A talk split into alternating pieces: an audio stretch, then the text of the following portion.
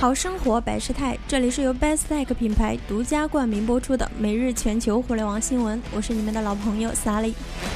六月一日消息，日前在杭州举办的菜鸟合作伙伴大会上，菜鸟网络总裁童文红表示，菜鸟网络已经建成了完整覆盖全国的物流网络，年内将实现五十城市的次日必达。童文红同时还透露，菜鸟网络接下来将在快递、仓配、跨境、农村和驿站五大战略方向发力，力争早日实现包裹国内二十四小时送达、全球七十二小时必达的目标。为了展示年内五十城市次日必达的可能性，童文红还列举了数据。根据菜鸟网络五月的数据显示，阿里巴巴村淘覆盖区域的快递进出时效有约百分之二十的订单也在当日或次日即可送达。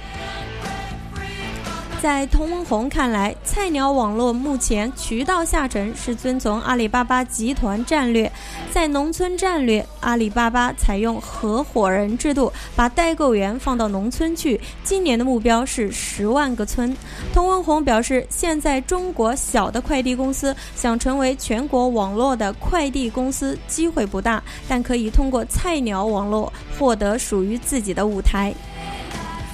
逍遥子上任后，第一次在媒体视野里出现，选择了为菜鸟网络站台。然而，这次菜鸟江湖大会上，菜菜鸟网络的重要合作伙伴顺丰并没有出现在菜鸟江湖大会上。童文红回应称，这是因为顺丰正在召开内部的会议，所以没有派人参加。在这个问题的背后，则是多种质疑。曾经号称绝不进入快递行业的菜鸟网络，却对圆通等快递企业进行投资。但童文红坚持称，菜鸟网络依然是秉承开放的心态。菜鸟网络只是想通过投资来给市场一个风向标，来表示菜鸟到底想走到哪里去。根据菜鸟网络分享的数据显示，目前其包裹总量已经占整个中国包裹总量的百分之六十以上。这个数字让童文红表示，京东必须阿里化，阿里不会京东化。